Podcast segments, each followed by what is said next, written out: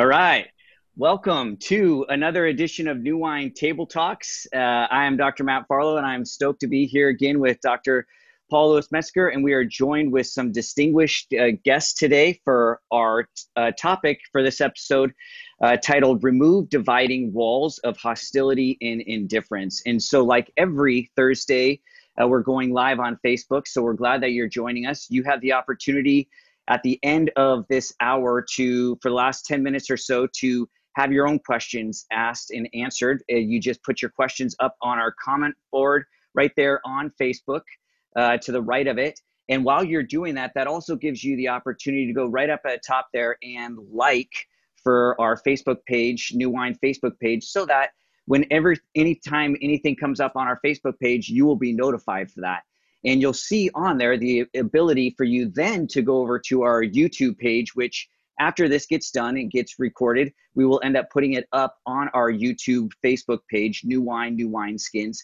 And that way, below in the description, you'll be able to get to meet each one of our guests today even further through uh, brief bios as well as links to where they are uh, pastoring. So, without further ado, I'd like to just, uh, we're stoked to enter into this conversation of open access to one another. Uh, mm-hmm. We are a divided people, uh, but we're also connected people. And so, the question we're going to be asking is really, what truth are we going to be living out? And so, to di- dialogue and engage today in the arena and the subject, the ideas of uh, those things that divide us. And we want to do so in an open and an equi- equitable a way. So to begin removing the walls of hostility and indifference in our own minds and hearts, bound up with the laws of social segregation and consumer comfort.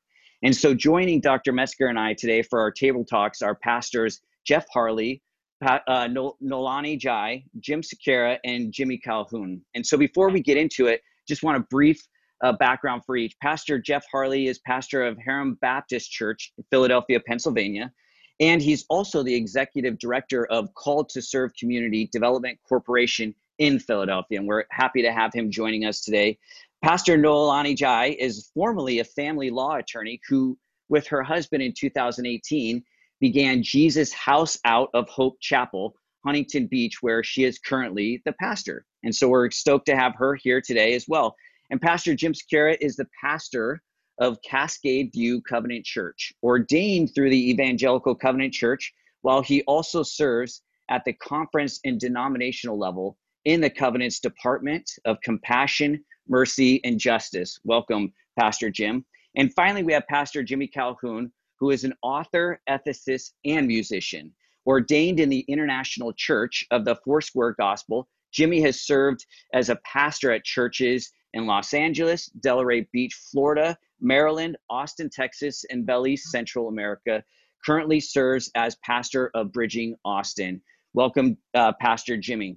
And so before we get into this, I want to just move our discussion over to Paul for his thoughts concerning the walls built today. And so for our viewing audience, uh, you'll see up in the comments section, I'm going to post a link of what Dr. Metzger will be reading. So for those of you that want to read along, uh, you can do so and to be able to formulate your own questions uh, afterwards after each of our pastors are able to uh, give their own feedback as well. So Dr. Uh, Dr. Metzger. Uh, thanks, Matt, and thanks, Jeff and Noelani and Jim and Jimmy uh, dear friends and colleagues and ministry partners for many years. Grateful for each of you and uh, for all those who are joining us live today. And so the reflection that we're uh, dealing with today is related to Ephesians chapter 2, verses 11 to 22. Uh, feel free to look at that passage as we go. Uh, and it's titled Removing Dividing Walls of Hostility and Indifference. Ephesians 2 11 to 12 features the church as a community made up of Jews and Gentiles. That includes everyone through faith in Christ. Paul writes of how the triune God has removed the dividing wall of hostility involving certain applications of the law that function to polarize the two groups. Through Christ, the two have been brought together as one new humanity we find that in verse 15 of chapter 2 of Ephesians. Fellow citizens of his kingdom, members of his household, chapter 2, 19, and temple parts or participants, chapter 2, verse 21. And I'm going to read from this text, chapter 2, 11 through 22 of Ephesians 2. Therefore, remember that at one time you Gentiles in the flesh, called quote unquote the uncircumcision, by what is called the circumcision, which is made in the flesh by hands, remember that you were at that time separated from Christ, alienated from the commonwealth of Israel, and strangers to the covenants of promise, having no hope and without God in the world. But now in Christ Jesus, you who once were far off have been brought near by the blood of Christ. For he himself is our peace, who has made us both one and has broken down in his flesh the dividing wall of hostility by abolishing the law of commandments expressed in ordinances, that he might create in himself one new man in place of the two, so making peace, and might reconcile us both to God in one body through the cross, thereby killing the hostility. And he came and preached peace to you who are far off, and peace to those who are near. For through him we both have access in one spirit to the Father. So then, you are no longer strangers and aliens, but you are fellow citizens with the saints and members of the household of God, built on the foundation of the apostles and prophets, Christ Jesus himself being the cornerstone, in whom the whole structure being joined together grows into a holy temple in the Lord. In him also you were being built, are being built together into a dwelling place for God by the Spirit.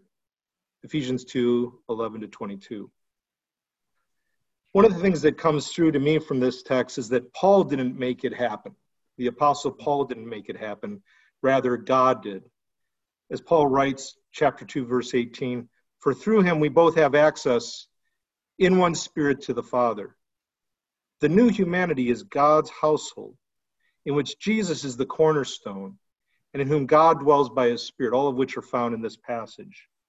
Even though God made and makes it happen, we still have a choice as to whether we are going to live as one or try kicking one another out or living in isolated quarters. That's something that uh, Pastor Jimmy and I have discussed at various points along the way. Uh, the whole theme of social segregation that we so often have in our society. Paul encourages us and challenges us to live into who we are as one humanity, one body, one household, and one temple. In Paul's days, certain interpretations and applications of the law served to ostracize Gentiles. It was not that the law itself was done away with by Jesus, but the written code or letter of the law. New Testament scholar F. F. Bruce writes It is not the law as a revelation of the character and will of God that has been done away with in Christ, the righteousness required by the law of God is realized more fully by the inward enabling of the Spirit in Jew and Gentile alike that was possible under then was possible under the old covenant. Bruce goes on, but the law as a written code, threatening death instead of imparting life, is done away with in Christ. This is in his commentary on Ephesians. Going on, we have laws that isolate and otherize us today. It might not be a visible or explicit laws of religious legalism or slavery, segregation, and redlining. They could simply be laws of social segregation that allow us to stay entrenched in our respective domains of confirmation bias, conservative and liberal forms of identity politics, and consumer comfort zones, which keep us from realizing our emancipation and full equality in Christ. Often, such laws as separation involve a sense of superiority. In the biblical context involving Jews and Gentiles, whether the wall of hostility was the barrier that divided the court of the Jews from the court of the Gentiles, in the temple where the law is a written code, the fundamental problem, according to Bruce, was ultimately psychological. And that's key for where we're going today psychological. Often a sense of superiority bound up with separateness. Bruce writes, and I quote him again the barrier between Jews and Gentiles was largely a psychological barrier. The antipathy aroused by the separateness of the Jews accompanied as it often was by a sense of superiority on their part in the New Testament context. But this antipathy, it is affirmed, has been abolished by Christ, the Jewish Jesus, in his flesh, that is, by his death. How? Because by his death he has done away with that which separated the Jews from the Gentiles, the law of commandments, ordinances, and all, unquote. Certainly, this sense of superiority went both ways, I believe, between Jewish and Gentile people in the early church with their divisions, one group looking down on the other. And we can have that same thing going on today. Many of us who are Gentiles operating amongst other Gentiles as well, not simply with Jewish people. We need to remember who we were before Christ and what Christ has since made us. Amen. May no sense of superiority or inferiority lead us to segregate from one another.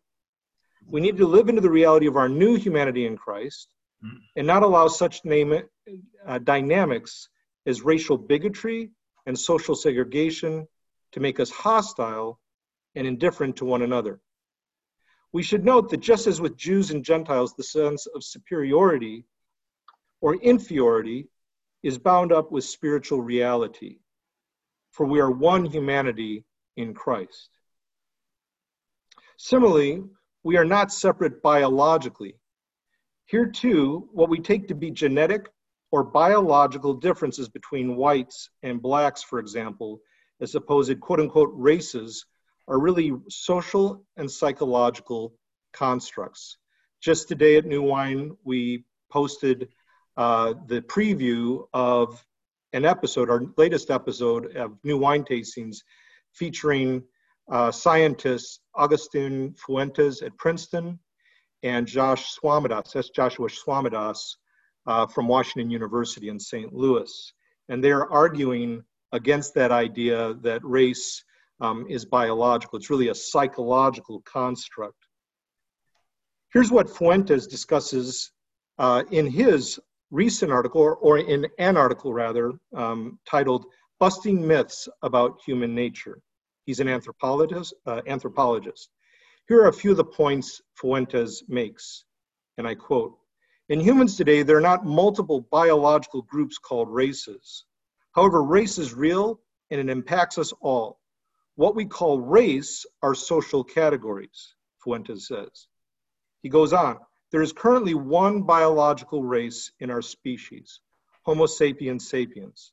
However, that does not mean that what we call races, that is, our society's ways of dividing people up, don't exist, societies like the US construct racial classifications, not as units of biology, but as ways to lump together groups of people with varying historical, linguistic, ethnic, religious, or other backgrounds.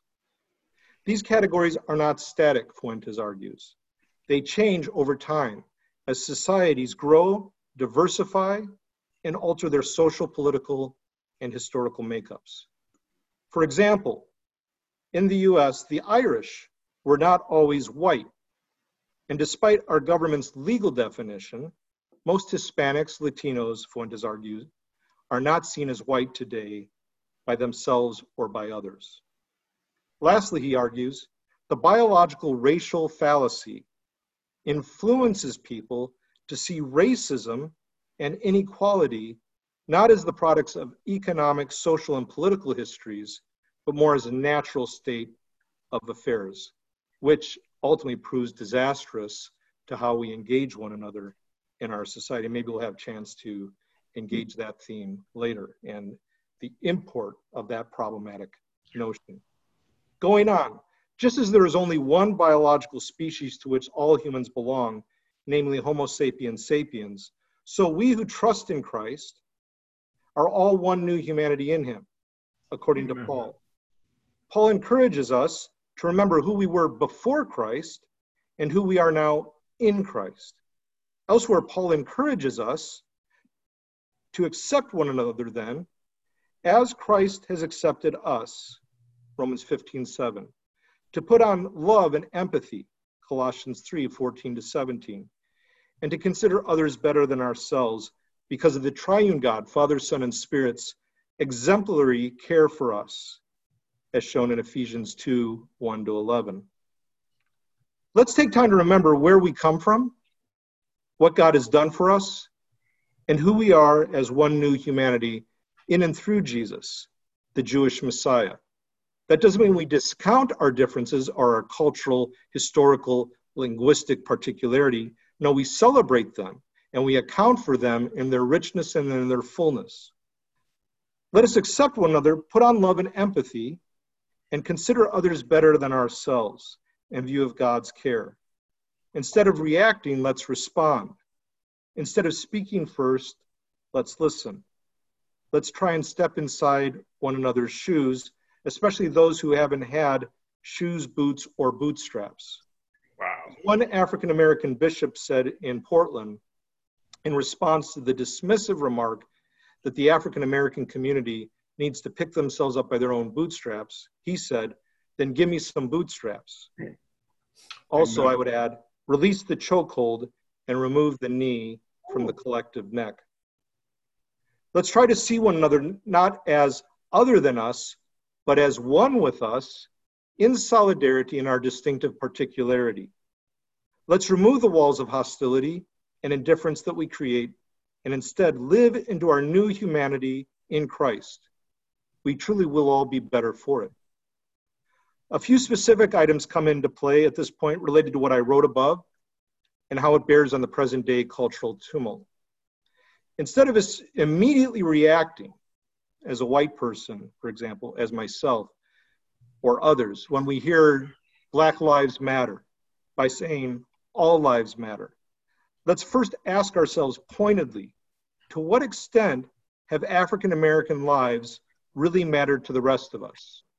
Someone reached out to me and said, okay, Paul, is the Black Lives Matter movement or simply Black Lives Matter? Of course, Black Lives Matter, but are you talking about the movement? And the question I would ask of myself and I'd ask of anyone else in my subculture is to what extent has a particular African American really truly mattered to me and not just simply as, you know, uh, a bumper sticker, so to speak. And I'm not talking hmm. about Black Lives Matter movement. I'm talking about just like, well, I love all people. Well, do I actually know particular people, particular individuals, mm-hmm. and share life with them? Are we concerned about social inequities involving education, employment, right. healthcare, law enforcement, and imprisonment. Michelle Alexander's book, some viewers will know about that with the new Jim Crow, talks about the disparities in the prison systems, and that is in our healthcare systems and our educational systems and the like. And so often, historically into the present time, and some of the respondents might address this as well, racial dynamics and economic disparities often play off of one another in our society. And Dr. King's famous sermon, Beyond Vietnam, which is really the sermon that we need to account for today, he talks about the triad of economic exploitation, racism, and militarism. And we need to own that. It's more a problem today than it was April 4th, 1967, when he first uttered those words. How has such concern shaped our lives? Our daily lives, relationships, and how we live and where we live. Instead of quickly raising questions about the Black Lives Matter platform or the movement's entire platform, ask ourselves whether we have embraced candidates and voted for people in flat platforms not because of their entire package, but because of certain key aspects of their political agendas. In other words, in my own particular subgrouping, uh, in terms of evangelical Christianity, I hear these kinds of statements made, but I'm thinking I know people all the time who choose certain aspects of a candidate's agenda and affirm that, even though they discount most everything else about that candidate. And we don't throw that out, do we, so often in our context when that is the case. We need to be consistent in terms of our affirmations and our critiques, myself included. And for those who say that the church, and I hear this a lot, should not be political or discuss these matters, Consider how often such dismissals simply serve as cover for us not to bring our faith to bear honestly and openly into view of our own various patterns, voting patterns, and decisions. We are all political. The question is to what extent the politics of Jesus' kingdom impacts every aspect of our personal and public lives. To the extent we are able to engage in conversations today in our church communities on such subjects in this open and equitable way, at least that's what we're seeking to move toward, and I still have a long way to go in terms of moving toward it. To that extent, we can begin moving to remove the walls of hostility and indifference. In places like Portland, you know, everyone is tolerant, and yet tolerance can itself be a form of indifference. Amen. How are we doing in removing the walls of hostility, of segregation, indifference in our minds and hearts bound up with consumer comfort and the like? To that extent, and to that extent, that we remember, to the extent that we remember that we what we were before Christ and who we are together in Christ, we can live into our new humanity as the church in our multi ethnic society. The honest, heartfelt, and equitable questions and conversations called for above must continue on and beyond the passing heated cultural moment. Had the privilege of interviewing Dr. Leroy Haynes Jr., Lisa Sharon Harper, and Tom Krattenmaker this last week, and we posted New Wine Tastings on how to move from the sprint to the marathon race for justice that Dr. Haynes has talked about in a book that he wrote. Otherwise, indifference and hostility will easily reemerge due to social isolation. Just as we have ongoing access through Christ in the Spirit to the Father, let's keep open access to one another mm. as the new humanity over the days, weeks, months, and years ahead. Right. The new wineskins, we seek to be stretched by the new wine of Christ and not to become brittle, and to learn how to repent daily into this reality that God has set forth for us in Christ through the Spirit in removing the dividing wall of hostility between Jew and Gentile and between Gentile and Gentile of different types of social isolation to make us truly one. So thank you for joining us. And now we look to our colleagues to take the conversation deeper in whichever ways they choose to go. Hmm. Dr. Metzger, I'd love to address um, Bruce um, Bruce's comment that the the part of your blog post that really resonated um, most with me, I think, was his his section on the psychological barrier um, being because I was really questioning when this all happened with George Floyd. Hmm. Um, what is the dividing wall of hostility? I preached on that passage um, that week. Um, what is the wall of hostility? And and while it is um, antipathy and and downright hostility in some cases, I think in more cases it's um, and superiority. And i think in more cases it's apathy and indifference. And and when you wrote that that really resonated with me. And so i mean and i i come from i'm a native hawaiian so i come from a people group who had our country taken from us um, but i'm mindful that we have a people group in our country the united states who ha- who were taken from their country and so um, I, I thought I was woke, as my millennials have taught me that term thought I was woke. Um, but when George Floyd's murder happened on television, frankly, I have been avoiding a whole lot of news. Um, the pandemic is exhausting, um, but I'm glad I caught it.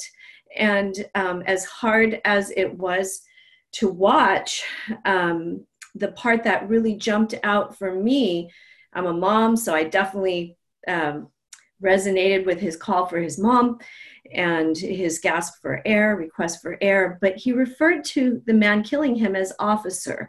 And, and um, that struck me. And so I did comment on social media the next day. We don't always comment on things as pastors. We expend some of our pastoral capital if we comment on everything um, out there. But this needed to be said. And, and that really struck me that he would in his dying moments have been so trained to show respect for a person who was killing him.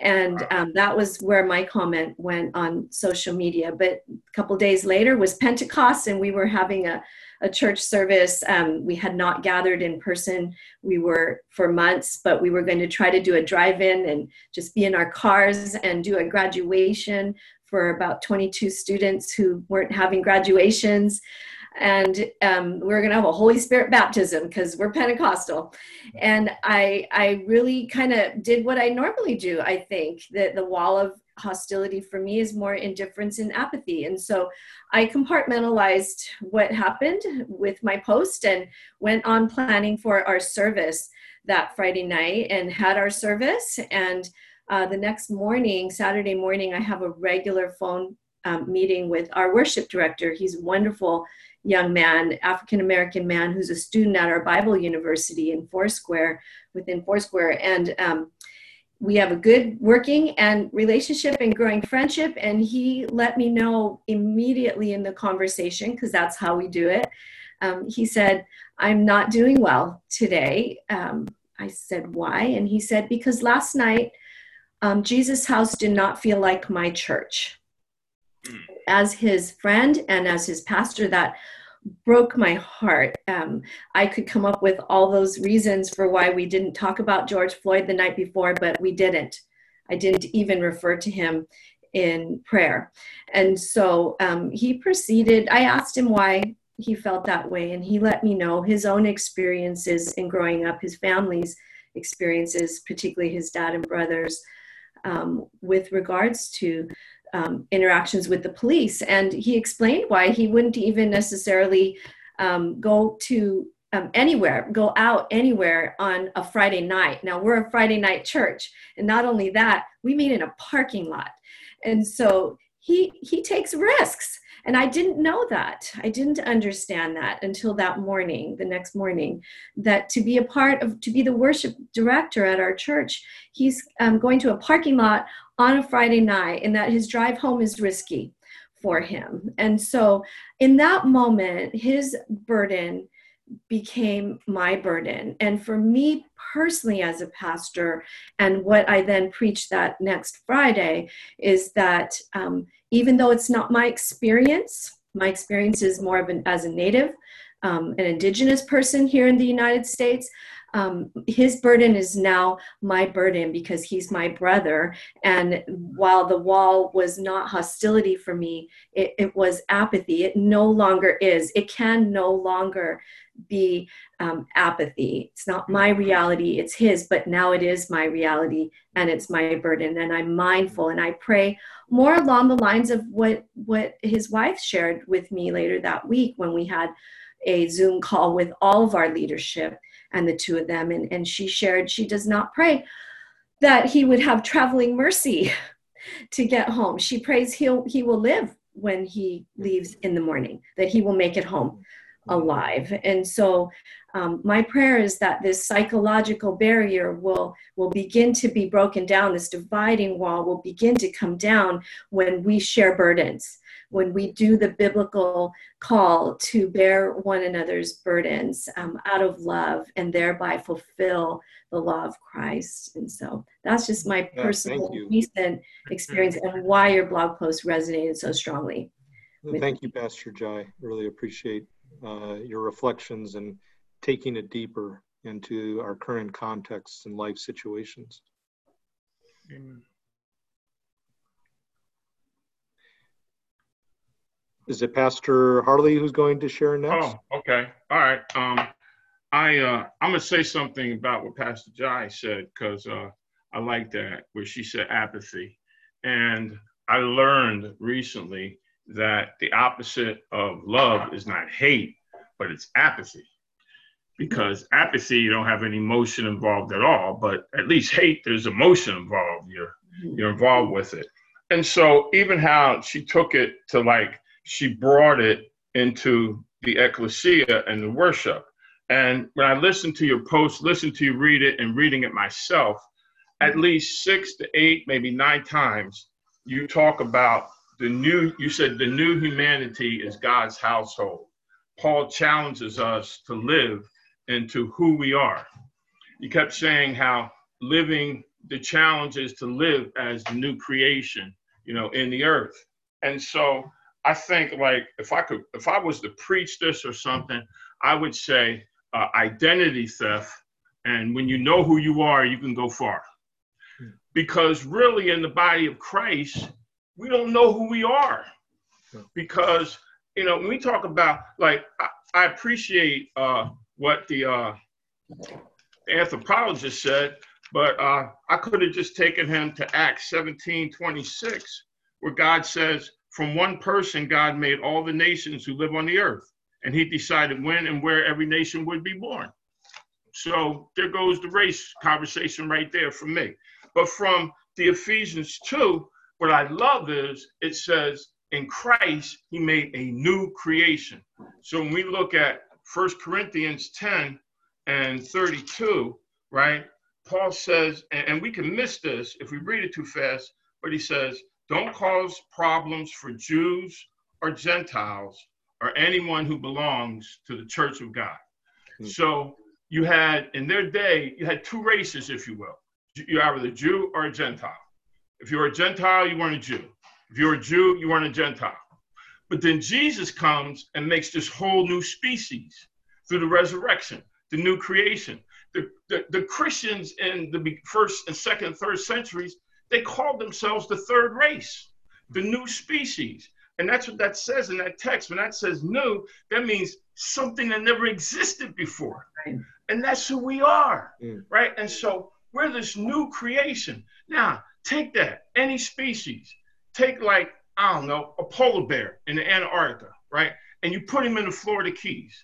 If he survives, he won't be able to reproduce. Why? Because he's not in his right habitat to grow, to develop, to flourish, right? So we're a new species, and the ecclesia is to be a divine habitat where we can disciple people to develop into this new creature that they are, but they have had identity theft. Mm. And when you know who you are, you can go far. Mm. In the Christ, in the church of Jesus Christ in the beginning, it was a classless society. Mm. It had no social status. It had no color, no position. Read Philemon and the relationship between Philemon and Onesimus. What I like in the in the church is they didn't say like it said Paul from Tarsus, but they just used their first names. Because if you use your last name, that could that could trace you back to a certain class or socioeconomic position. But now that we're the new species, I'm Jeff, you're Paul, right? Jimmy, Jim, you know, Noelani, right? Matt, right? Why? Because we're all in Christ. And it goes to the extent that Paul rebukes Peter. Uh, what we would say in the hood was like Peter was perpetrating a fraud.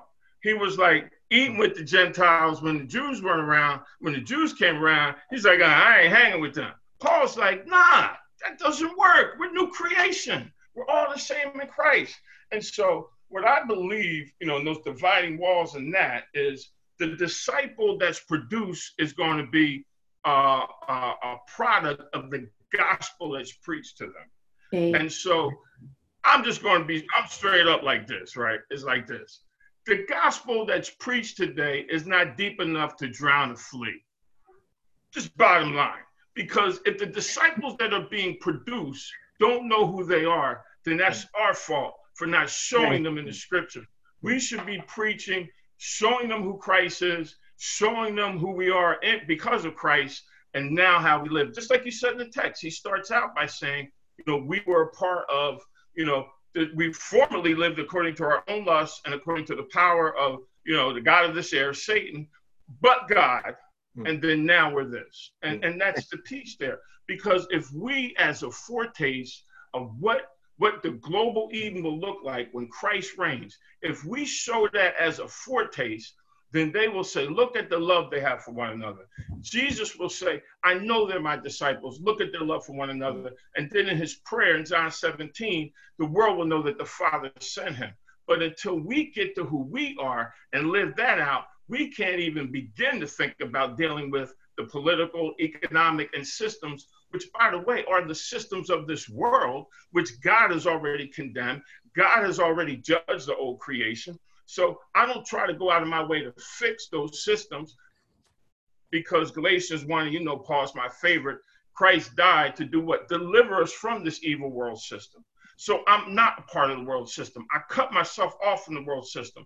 But then we get a band of brothers and sisters together in the ecclesia and we attack that system and try to help those who are being oppressed, who are being marginalized, and who are being underserved because of Satan, because they're being held as spiritual hostages and get them released, like the raid on Entebbe, one of my favorite movies, get them released out of that situation, then teach them who they are and that they know their real identity. Because when you know who you are, you can go far. And I think my five minutes is up because I feel Amen. this thing. You know, I Amen. really love this. You know, Amen, Pastor Jeff. Amen. Yeah. Thank you. Who who wishes to go next, uh, Pastor Jim or Pastor Jimmy? Well, let, well, I'll let my kupuna speak last and have the last word. How's that, Jimmy? you know, um, I really, you know, Phil, I mean, Paul, what I really appreciate about reading your article was um, the questions it ra- raises for me. Um, and so, you know, one of the things, and, and um, Brother Jeffrey talked about this, but, you know, this, this new humanity. And I think the question for me is who gets to define the new humanity? I mean, who is it that says, you know, you are new in Christ now. This is what it looks like. And so, it's challenging for me because, um, you know, for for a buddy of mine who asked Jesus into his life, um, prayed the prayer, asked Jesus into his life, and a pastor told him, you know what, you're not you're not Hawaiian anymore. You're a Christian. Um, that becomes an issue. Um, uh, as a pastor, I would sit with our kupunas. Noelani knows our kupunas, our aunties and uncles, and they're the ones with wisdom. And I remember sitting around a table with some uncles, and um, and the uncles asked me. They said, "Hey, pastor, so how does our um, how does our Christianity and our Hawaiianness match up? And I say that because growing up, we had um, what, what most, most Christians called superstitions, but those were part of our stories. That was part of our life. Mm-hmm. As, as a Christian, I, I mean, when I became a Christian, I had, I had an identity crisis because what I believed really didn't make me a full on Christian because of what I was told and what I was, you know, meant, you know, told to believe and all that. And so um, the challenge becomes for me, I think, is you know who gets to define that? Who gets to say this is what the new humanity looks like in Christ? Um, and so that you know that that raises you know that raises the question because when we talk about a new humanity in Christ, um, unless we have conversations with um, our brothers of uh, brothers and sisters of color, especially African Americans, their new humanity is totally different than what a white new humanity is, especially under the oppression and and everything and the struggles that you, you face. And so, you know, that I think is one of the challenges, and I think that comes by having these conversations with other cultures, with other you know people groups to hear what their story is. Because i think they're i think our god is bigger than just the white you know, the white um, uh, missionary, and, and I, I want to be careful because missionaries, while they, they did some um, harm, you know, they, they did do some good as well. Um, but I think about, you know, when we talk, even going back to the doctrine of discovery, I mean, that, that becomes the standard of what Christianity is. You come in and you say, well, this doesn't look Christian to me. We're going to take the land. And so that's part of, you know, that's this part of our culture. And so you know one is how you know having these discussions what you know and and maybe it's not necessarily saying this is what the new humanity looks like or the you know new person in christ but maybe we the discussion becomes this is the broadness of our of, of what christ is and who he is in the discussions with other cultures. And and the other piece is how much how much room do we have? I mean how much whose stories are we willing to listen to as well? And i, and I don't want to just say crazy off the wall stories but staying biblical staying within god's word within that context um, and so one of you know one of the questions is, or one of the challenges is, how do we define that? Um, you know, the other, the second thing um, uh, that you brought up was just how do we have the conversations? And I think for me, it's about relationships. Yeah. About developing the relationships with people. I think, um, you know, for me, it's um, it's relationships versus cause. For some people, this um, the Black Lives Matter. So what I when I shared in our church why it hurt me so badly when I saw um, uh, George, you know, having the knee on, on, on uh, or the officer having the knee on his head, I said what, what bothered me the most was that that could have been my friend David or Henry Greenidge. That could have been my, and I, and I could name people who that could have happened to. And I think what what's important is we have these discussions is that um, it's about relationships we need to develop relationships so that we're not just having a cause we're not just showing up for something because hey everybody else is doing it the christians are doing it my church is doing it so i better do it but we're showing up because of the relationships and the people that we have, the people that are experiencing the injustices. And so I think that that's part of this, um, the discussion, and also what you brought up. Um, it's it's coming to the table. I mean, it's having hard discussions, and and the thing about the race relationships, it's hard work and it's messy work. And I think um, the challenge is is that that um, our our brothers and sisters, and I think you know, I mean, we talk about you know the Black Lives Matter, but I see it going back to to our Native American brothers and sisters. And you know, we talked about um, you know, Noelani, we've had our land taken, right? I mean, it was it was literally taken, and then we have brothers here who was brought to a land. I mean, they were basically kidnapped and taken away from home, but also we have people on this land um, who are our hosts and had that taken away from them. And so, how do we, you know, you know, work through those kind of things? But I think it's it's hard conversations. It's staying at the table. Um, uh, a, a, friend of ours popped in, Jimmy, um, Randy Woodley. And one of the things he says, he talks about civility, and civility is um, staying in the table. Civility isn't having quiet conversations. Sometimes civility means pounding at the tables, yelling, and but but civility says we stay at the table. We stay at the table, and we don't get up and leave. And so I think, you know, those are some of the things that I see as far as you know the new, new humanity and how do we further, you know, further the conversation. You know, I know for myself, um, as a native Hawaiian um, I need to be at these tables. I, I, need I need to continue to hear what my African American brothers and sisters are saying. I need to hear what my Native American and my Hispanic brothers are saying. And so, you know, it's not just it, it's it's for all of us, but we're all here to learn together. Amen. Thank you, Pastor Jim. And just as you were saying, you know, Noelani said about her worship minister, uh, you know, they have a friendship, and that that brings her in. And I think our friendships, Henry and David Greenidge, and friendships here on this on this uh, screen. Um, it, it, changes the dynamics. Thank you, Pastor Jimmy. Yeah, well, uh, as I heard and as I I read actually the title, uh, "Dividing Walls," I immediately thought about what a wall really is metaphorically, or in actuality. You know, like the Berlin Wall a few years ago and the president of the United States says, tear down that wall. And I thought, well, walls are easy to tear down. They're material substance and you can manipulate it and make it go away. But I thought about uh, the boundaries that separate us, the attitudinal boundaries. Those are a little bit different. They're a little bit harder to make go away that when I define attitude, I'm talking about a settled way of thinking. Just that that way you think that you don't really have to to make an effort to have a thought come into your head. Just the way you live every single day. Mm-hmm. Like I've always been in music and sports, and that requires that you develop a pattern. You you exercise every day. You exercise your hands, and over a period of time, everything comes second nature to you. And so that's the type of attitude that comes, that I'm talking about. It comes second nature. For example, we were in a, a, a um, rent a car place, and my wife, who is white, we walked up to the counter, and the receptionist says, uh, the, the, the employee says, Well, do you need uh, extra coverage for that person? Pointed to Jelaine. And Julian says, Well, I'm his wife. And she goes, Oh, you are? And she responded, Why shouldn't uh, I be married to him? And when she said that, a white gentleman sitting in a chair inserted himself into the conversation. He goes, Oh, that's not fair.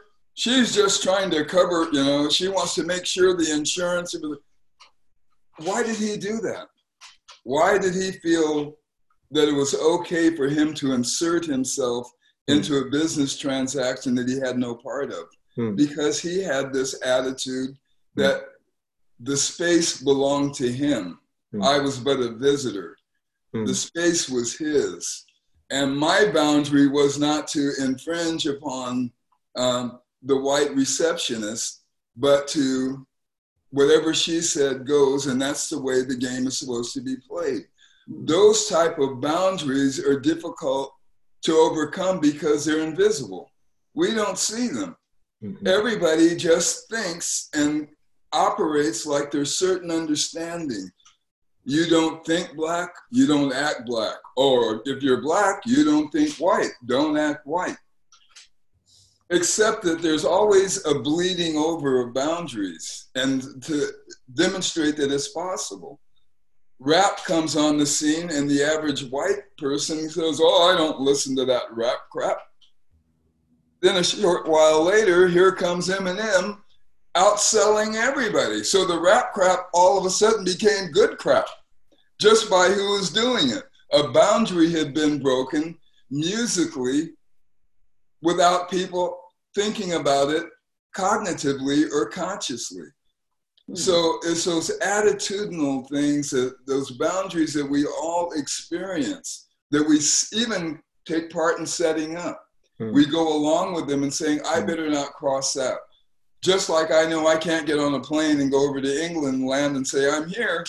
There's a boundary. There's no, there's no wall, but there's an understanding. England belongs to the Brits, and America is where I belong. America owns me, the Brits own them. And those boundaries we respect.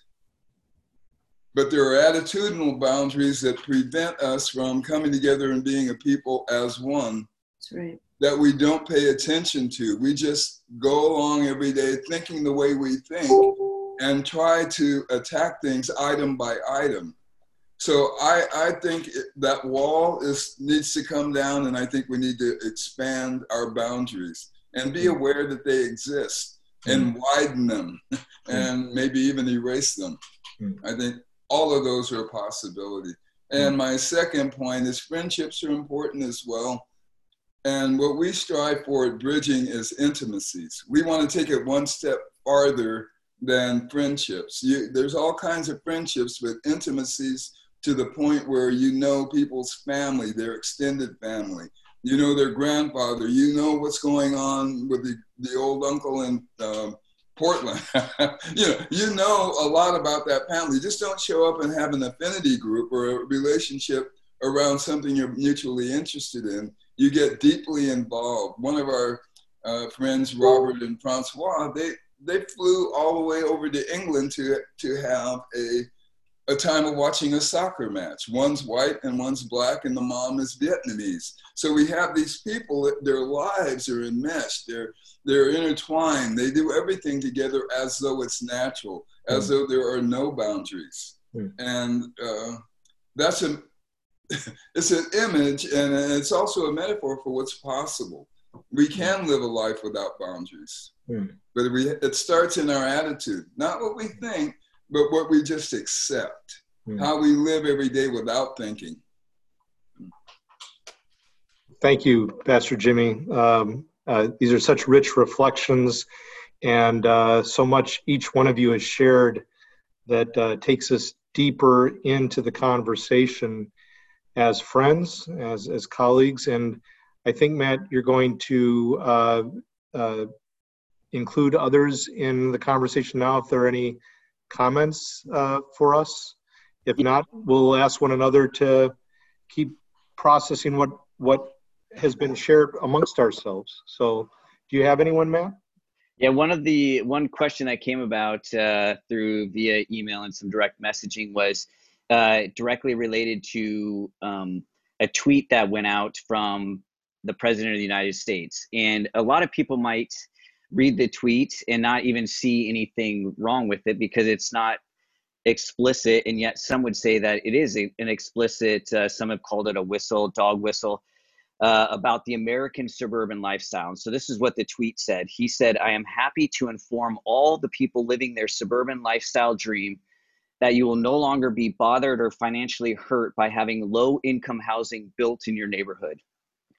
Your housing prices will go up based on the market and crime will go down. I have rescinded the Obama Biden uh, Affordable uh, Fair Housing Act rule. Enjoy. He said AFFH. And so a lot of people would, there's a group of people, primarily probably maybe from the uh, white evangelical church, that might not see, oh, great, like low income housing could have its own place and that won't bring down our home uh, uh, prices. And yet it's a dividing wall. And so the question is, is how would how do we engage with that kind of mentality uh, when others might read this tweet and not see anything wrong with it, not see any hostility, not because of going back to Pastor Noelani's point, maybe they're apathetic, maybe they're there's just an exceptional indifference to where they don't even that tweet doesn't even make them perk up where others would see it and, and talk about oh uh, this is a form of gentrification. And there's a exceptional cultural blindness if people can see that hear that tweet from the president of the united states and not be alarmed. Uh, so how does that play into or would you say see that playing into the idea of further dividing between races or economic uh, structure? Thoughts from others? I would like to just just interject that um last week I was talking with Philadelphia Gospel Movement, and a young lady was sharing about um, this movie or, or this uh, curriculum called The Color Compromise. I've never seen it, but the thought that she shared from it that resonated with me was um, that when you looked at slavery, right? So let's take Thomas Jefferson's wife uh, she had to know that he was raping the black slave women so he could have more slaves. So he did it for economic reason. Well, the wife had to compromise, knowing that her husband was doing that. So color compromise. And so he's compromising for economic reasons. Well, in the same in the same uh, kind of with that tweet, and I haven't seen it, if you're saying low income, as Jimmy was saying, there's some things like that come in our minds as attitudinal that when we think of low income, and this is has a lot to do with TV and movies too, of who's portrayed as low income, because then he said less crime. So right there, if you watch Law and Order, you watch any of these shows on TV, is a young black guy around the neighborhood that I'm in, uh, you know, in our church, and so it's like this person won't be moving out there to you and you will have more income because the value of your home will be better. And if you're a believer in Christ and you're supposed to be this new humanity, if you accept that, then you're compromising who you are, you know, hmm. in the Lord. And so I think like like we're having these because this conversation is like awesome because I never put together the thought. I knew that uh, uh, Hawaii was taken from the Hawaiians. I knew that, but I never put it like your land was taken from you and African Americans were taken from our land. So I'm definitely running with that. And then like like Jimmy said, you know, those boundaries like in our mind. So a person just reads that and like uh, Matt said, you know, they're a white person. So, oh, this is great. You know, our value of our land go up, but they're not. So they need somebody else who can come along from another perspective and say, well, hey, this is how I kind of see that and what that kind of speaks to me. And now that we're both sisters and brothers of this new creation, and then like uh, Pastor Jim said, now let's the, the, civility. Let's sit here and like let's flesh that out, and let's yeah. let's brew a pot of coffee and sit up all night till we get it done. So that's my piece with that. Thank you, thank you, Pastor Jeff. Other thoughts in response to the question? Uh, playing on the back of that, and you could uh, any one of you could also answer that as well. But their question comes with long historical legacy of white supremacy in America. Injustice has been suffered by uh, Black, Indigenous people of color, the acronym BIPOC, BIPOC, and is now part of our systems. Um, and it go, the question goes on to say, uh, making them uh, systems of oppression. What role should Christians play in restructuring oppressive systems and in making reparations to BIPOC, Black, Indigenous people of color? Mm-hmm. I think we have to present a different story, um, as Apostle Paul is saying, and as um, Dr. Metzger wrote about um, this um, section in Ephesians. Um, we hold um, an alternate story in our hands. We hold good news. We hold the ultimate good news. And um, I think for me, a lot of it, and, and maybe the microcosmic example recently for me is is Juneteenth. Um, I did not actually know the story of Juneteenth. Um, my millennials again uh, awakened me to the story and said, "You better talk about it at church because it was a Friday, and that's when we meet." Mm-hmm. And um, and what I t- took away from that was, and especially being Native Hawaiian, um, we are story based. We're an oral culture, um, and we tell stories through hula and through our song and chants. And if we don't keep telling these stories, they're going to get lost, right? Our history will be lost. And, and Juneteenth is really an example of how the, the news, the story didn't get to Texas. It didn't get to the people that were slaves and slave owners for four and a half years. Um, and so I think we're in that four and a half year time right now um, as a church where we have a responsibility to keep talking, as we're saying, to keep dialoguing, to have the pot of coffee until we hammer this out. And and really it is incumbent on the church um, because we have the good news. We have the the emancipation proclamation ultimately in jesus and the the hope that apostle paul is referring to of that reconciliation that um, that all that we have harmed all those we have harmed by all those people we have harmed, um, we can extend our our um, we can ask for forgiveness. We can seek true biblical reconciliation in Christ, but we have to do that by continuing to tell the stories and talk. We cannot make this just an Instagram post and then and then move on. It's not enough. Not enough anymore. And I do believe the pandemic is part of the way we're being quiet enough and connecting enough to have this conversation. Mm-hmm. Thank you, Pastor Jai, Pastor Noelani. Uh, a lot there, and uh, others want to pick up on on that with just the histories, learning the histories, learning the stories. As uh, Noelani was sharing, uh, we don't know history, and we tend to repeat it. As Santayana talked about, we if we don't understand it, we repeat it. Um, we need to know Juneteenth. We need to know what's happened with the land.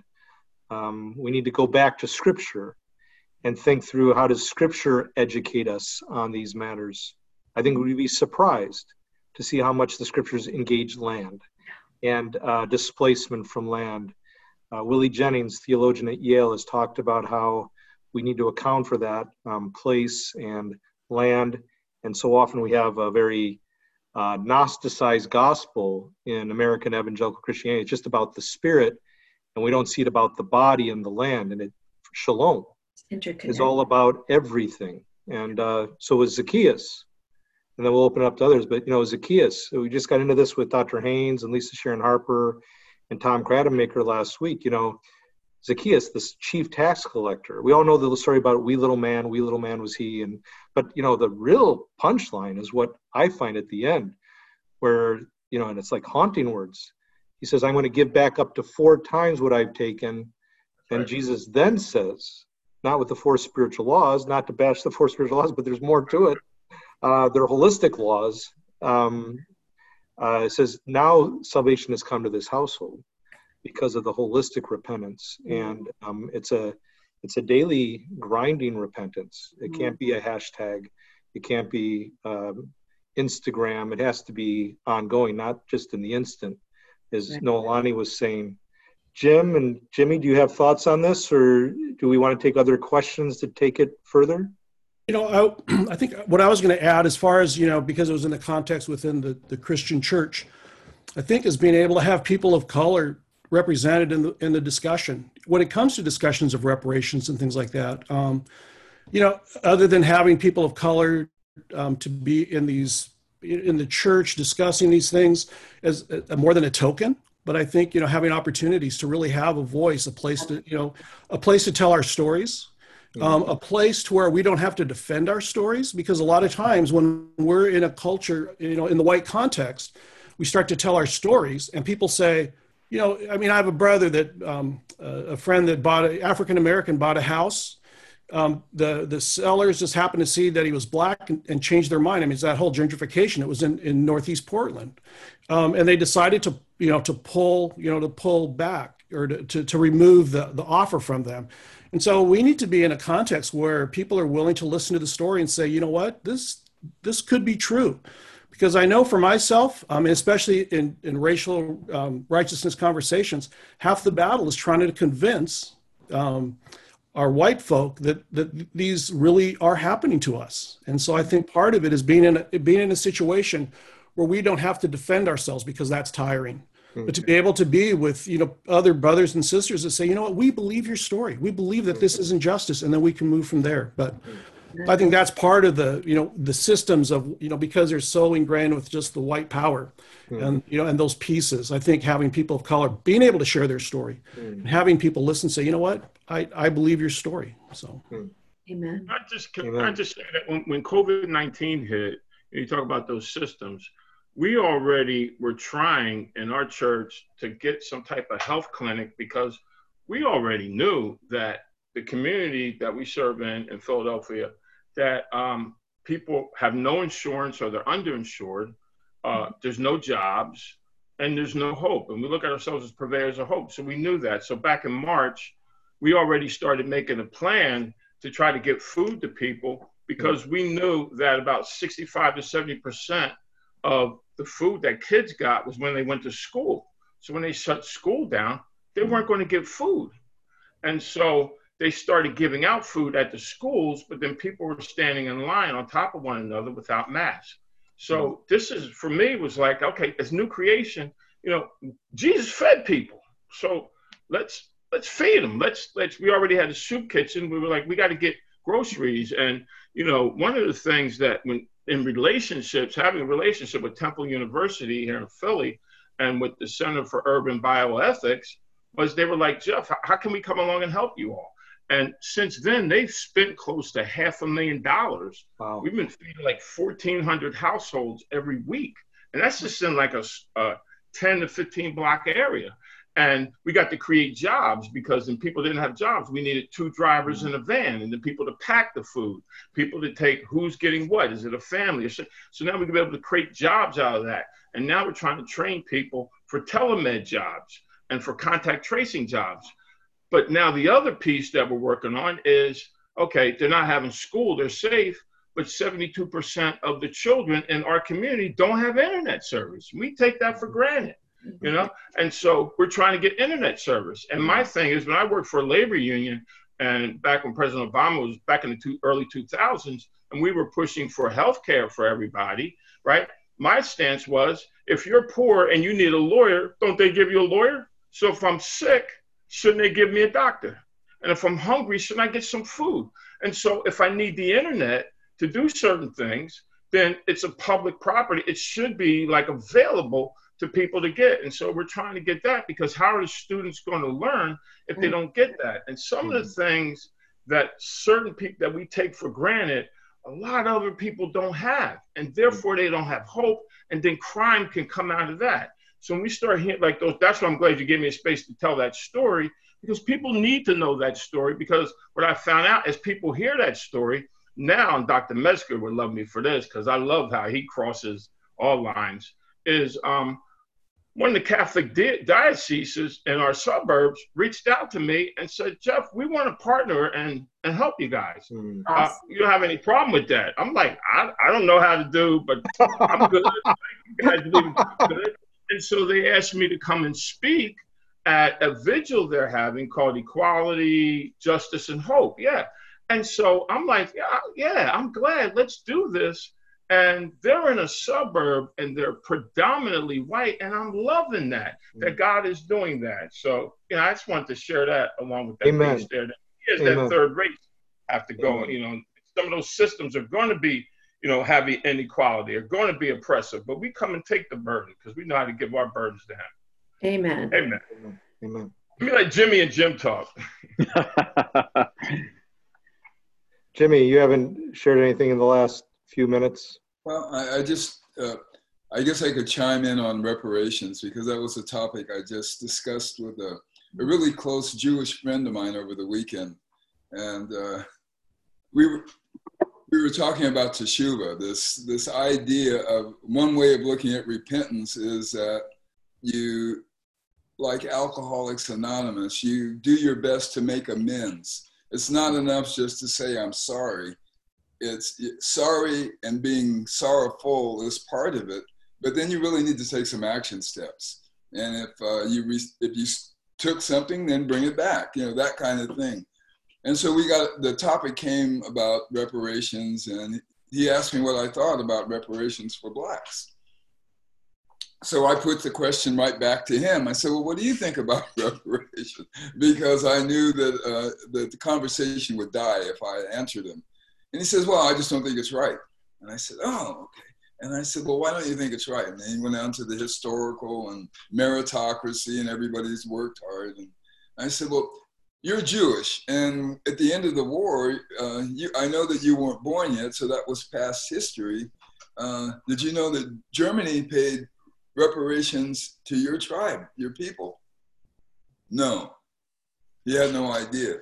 I said, Oh, and did you know that when the slaves were freed, that the United States government gave reparations to the slave owners for their loss of income and for their loss of property? And he said, no. He had no clue. He had no idea. Mm. So the, the story that we've been told is, is incomplete. And hmm.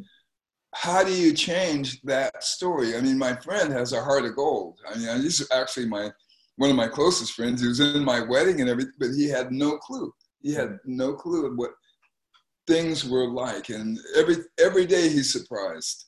Mm. And one time we, we'd run a marathon, we were in Santa Barbara. We went into a 7 Eleven and we both had on our running clothes and our number and everything and lots of sweat. And I had salt on from running 26 miles. And the proprietor followed me around the store. And his eyes were wide open. He never, he, he had read about stuff like that, but he didn't think it really happened. He thought it just happened if if somebody looked scroungy or something, it was abnormal, it was an anomaly. And so what I usually do when I see that is I just, if they want to follow me, I take them on a journey. If I can run 26 miles, I can do a lot of laps inside the 7-Eleven. and I want to say, I'll take them till the sun runs out. if that's what he wants to do. I know I shouldn't be confessing that, and I know I'm a pastor and I'm supposed to not do that. But uh, there's still a little imp in me that wasn't saved at the same time. But uh, yeah, so reparations are, are interesting, and I, I, I, believe that it, it, all has to do with the land and the native people. Hmm. Uh, my people were, like Bob Marley said, stolen from Africa you know, and everything about my background and heritage. I don't have the stories uh, uh, that, that, my Hawaiian brothers and sisters have. I don't know those stories. None of us know those stories. We mm-hmm. make up stories, but there's a 400 year gap that can't be filled in. Mm-hmm. And so uh, we're in a different situation. And I think uh, the, the people who were affronted first, the native people, probably should be first in line, and then the people who were brought here should be second, and that's hard for people to understand. Mm. You know, and, and, unless we're willing to want what's best for the other, which is one of the, the key doctrines of or key promises we make at, uh, at Bridging Austin. We, it's not we want to see the best for the other person. We start there, whatever that best is. We start there. Whoever comes through the door, we want to see the best for them. And we do a lot of work with, as Paul knows, with the disability community. Mm-hmm. And we go in there, and what's best for them is to have friends. They don't get anybody from the outside, so we're always trying to find somebody to come in and befriend them. So uh, reparations, I think, are important, at least in it, it should happen at least as a uh, as a sign of, mm-hmm. of, a contrite heart uh, monetary, uh, I don't know what that would look like or what, but some sort of acknowledgement of what actually happened. Mm-hmm. Uh, hmm. Yeah, excellent, excellent. And uh, we have to live into that question. We have to live into that reality. We have to be open and uh, to be stretched. And as uncomfortable as it is, but then we know as we process this together and stay connected, it's not tokenism. And that's always the danger, I think, is that it, it, it just stays at a surface level or as Noelani was saying, that it it just Instagram and we've we've got to make sure I've got to make sure um, I'm being intentional and and and accountable uh, to my friends. Yeah. And on the on the heels of that, what uh, just one before we uh, conclude, a question that came about is is how or what would your um, advice be to uh, anyone to to your members of your churches as well as those outside the church? Uh, how is it that we can attempt to participate in the acts of others, but then also seek to act with them, so that we're not simply participating in those acts, patting ourselves on the back and saying, "Yay, look at us," and never truly acting with the person. So that you know if we're talking ontologically then in one sense you're being with the person but you're never being in them. You know you're being with and not being in the world with them. And so how is it that we can take that level of i think pastor jimmy you're talking uh, the level of the intimacy, you know, with uh, uh, brotherness and but then the familial and stepping into the the next level of of relationship. Um, so what would be uh, each one of you if you could just you know a minute or two to help people how can they so that there isn't tokenism you're not just participating with your black brother or sister or your hawaiian brother or sister just to feel good about yourself but you're actually seeking to know them mm-hmm. i'd probably go back to my um, days of trinitarian theology with doc, dr metzger um, which has just absolutely revolutionized the way I pastor in that Jesus said he only speaks what the Father speaks and and the Spirit will only speak what I tell him to speak and what the Father says and and there is that connectedness um, that manifests in speech, right? So one thing, if I'm just being asked to say one thing I would do differently going forward from here, now that I'm more woke is that I am trying to think about my speech. I'm trying to think about what I, um, when I'm developing a message, um, where I can weave these stories in. Um, what would my friends who would be impacted um, by what's happening in the news that week? What what could I say into that? And and maybe even checking with in in this particular situation, of course, my friend Johnny and um, anyone else that might be impacted by my speech. And mm-hmm. so I think at the very least, I'm, I'm trying to be more careful to um, join with others in what I say and be careful that I don't say things that would hurt other people. Mm. Yeah. Mm. Thank would, you. Uh, Thank you, Pastor. I would say I was a missionary uh, to Belize, Central America for a little over eight and a half years. And uh, one thing I learned is I needed to be a guest in the presence of others. It was my responsibility to be the, to look at myself not as the person who knows it all or the person who brought something uh, that they didn't have. I was a guest in their environment, and uh, at a relational level, uh, my my partner Robert Watson Hempel, uh, he he's a white gentleman and he's successful business person. He's got his he's degreed up, so he's got all of these things going for him, and he's he's also a bridge builder. And there was a person where he takes his school his uh, kid to school, a private school. There was a older black gentleman on the porch. Robert's become his friend. Now he doesn't honk his horn and wave. They get together Robert already knows his family members. He knows the stories of, of the children, of the sons, and he's been faithful with that guy for five to six years. Hmm. Seeing him once, it, it, it, takes a lot of work, and he became a guest in his life. And uh, that required that Robert listen to him because the guy would probably unfriend him in a physical way if he felt like he wasn't being listened to. So, uh, one thing I would say would be it's impossible to make a friend unless you're willing to listen to them. And that's one of the things that uh, coming from the white culture into the black culture is really difficult because they have a hard time listening to what black people have to say because in their mind, uh, their subtle way of thinking they probably have higher ex- level of expertise in most matters. So I would say learning to listen. And as Dr. John would say, listen to learn. And you played with Dr. John, right? Yeah, yeah. I got my doctorate with him. Yeah. we have, thank you, Pastor Jimmy and Pastor Jim. Pastor Jeff, do you have a closing word? Yeah, I, I would say, um, you know, our, our churches, you wouldn't know if you came there. And nothing against SBC, the Southern Baptist Convention. They were part of that when I came there, and they were happy I didn't take them out. And I was like, after a couple of years, and I said, I didn't know I could take you out. But anyhow, um, a couple years ago, SBC did this summer program where they had youth ministries go to different cities. So they want to come to Philadelphia. So um, myself and a few other people, we put together um, a curriculum for them to kind of read uh, certain scriptures, Isaiah, different things, and about just different things around social justice in, in different areas. And so the first week, we had a church from the panhandle of Florida and a church from Kentucky and I won't say which church, but the majority of the kids never even had physically met a black person before.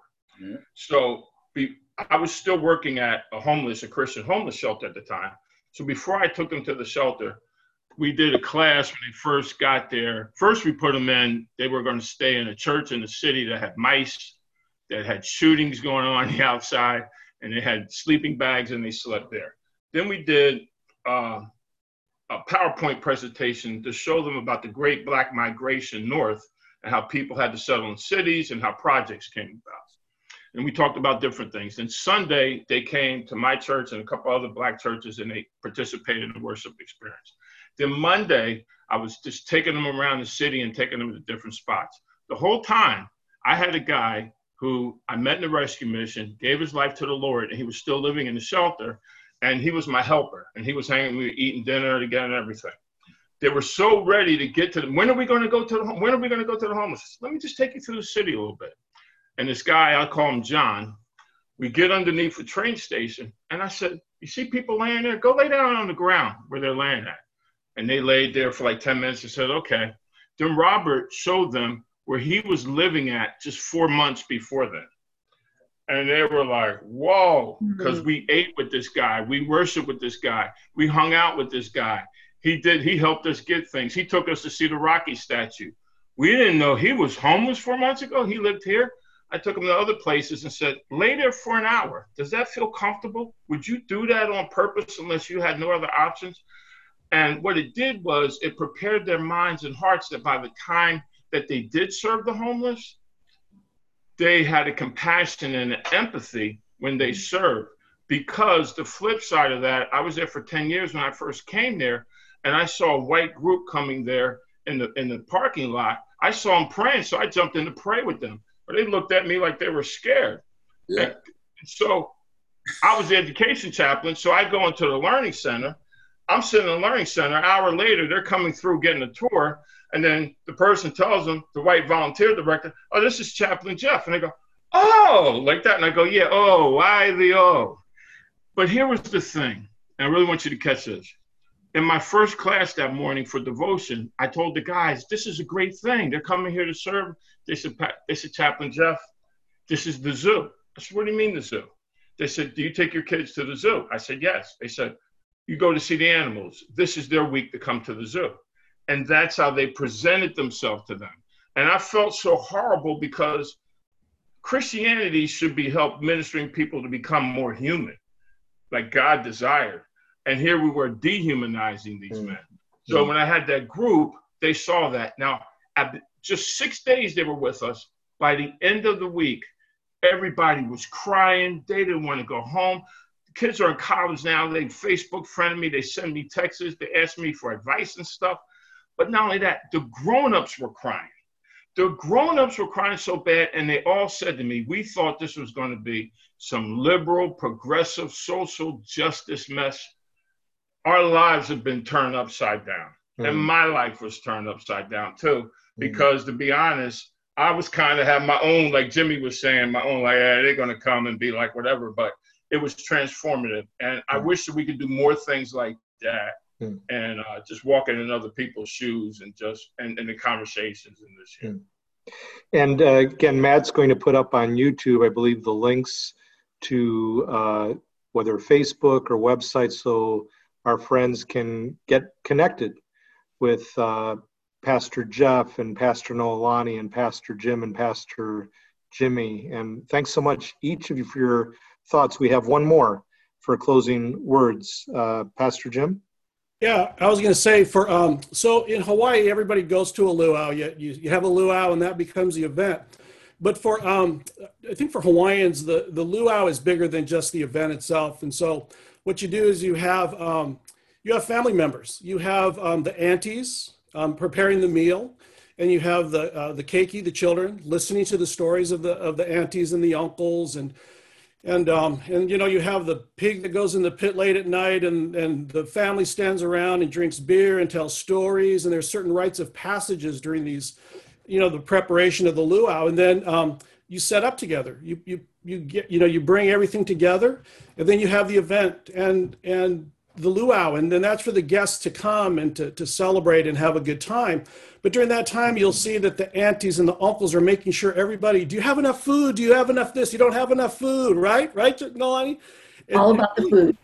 Taking care i mean just really taking care of the people and making sure they're having a good time and and then the luau, you know, the luau event is done. They've had the music, and like Noelani shares, it's the best of who we are. It's our food, it's it's our prayer, it's the fellowship, it's the music, and so that's a real joy. But then, um, and then comes the cleanup, and everybody, everybody cleans up. Everybody that was, you know, set up, you send that you you have your guests, and then you send it home, and then you have. Um, uh, uh, the family members and friends said, you know, cleaning up, and and the reality is, is that nobody leaves alone Nobody's left alone. Everybody leaves together.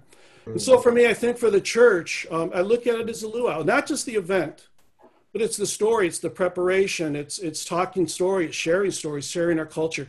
And it's making sure, you know, the real joy is not necessarily eating at the luau. The real joy is watching the faces of the people enjoying it.